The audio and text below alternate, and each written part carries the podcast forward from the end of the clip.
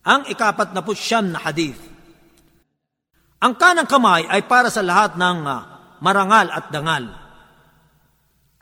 عن عائشة رضي الله عنها قالت: كانت يد رسول الله صلى الله عليه وسلم اليمنى لطهوره وطعامه، وكانت يده اليسرى لخلائه وما كان من أذى.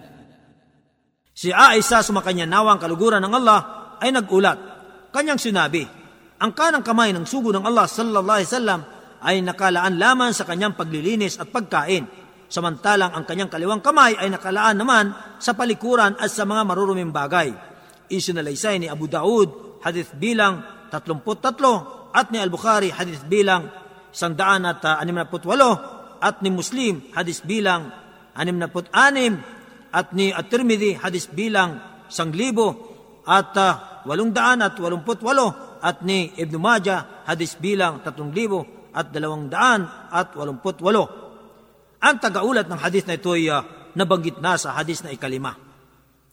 Ang mga kapakinabangan sa hadis na ito, una, ito ay isang matatag na panuntunan ng Islam sa mararangal na gawain gaya ng pagsuot ng damit, pantalon, sapatos, pagpasok sa masjid, paggamit ng siwak, paglagay ng kohal sa mata, pagputol ng mga kuko, paggupit ng bigote, pagsuklay at pag-aayos ng buhok, pagbunot ng buhok sa kilikili, pag-ahit ng buhok sa ulo, pagtaslim sa sala, paghukas ng ilang bahagi ng katawan para sa udo, paglabas mula sa kubeta, pagkain at pag-inom, pakikipagkamay, paghaplos sa batong itim o hajar al-aswad sa kaba, at iba pa mga gawain na kanais na dito ang paggamit ng kanang kamay.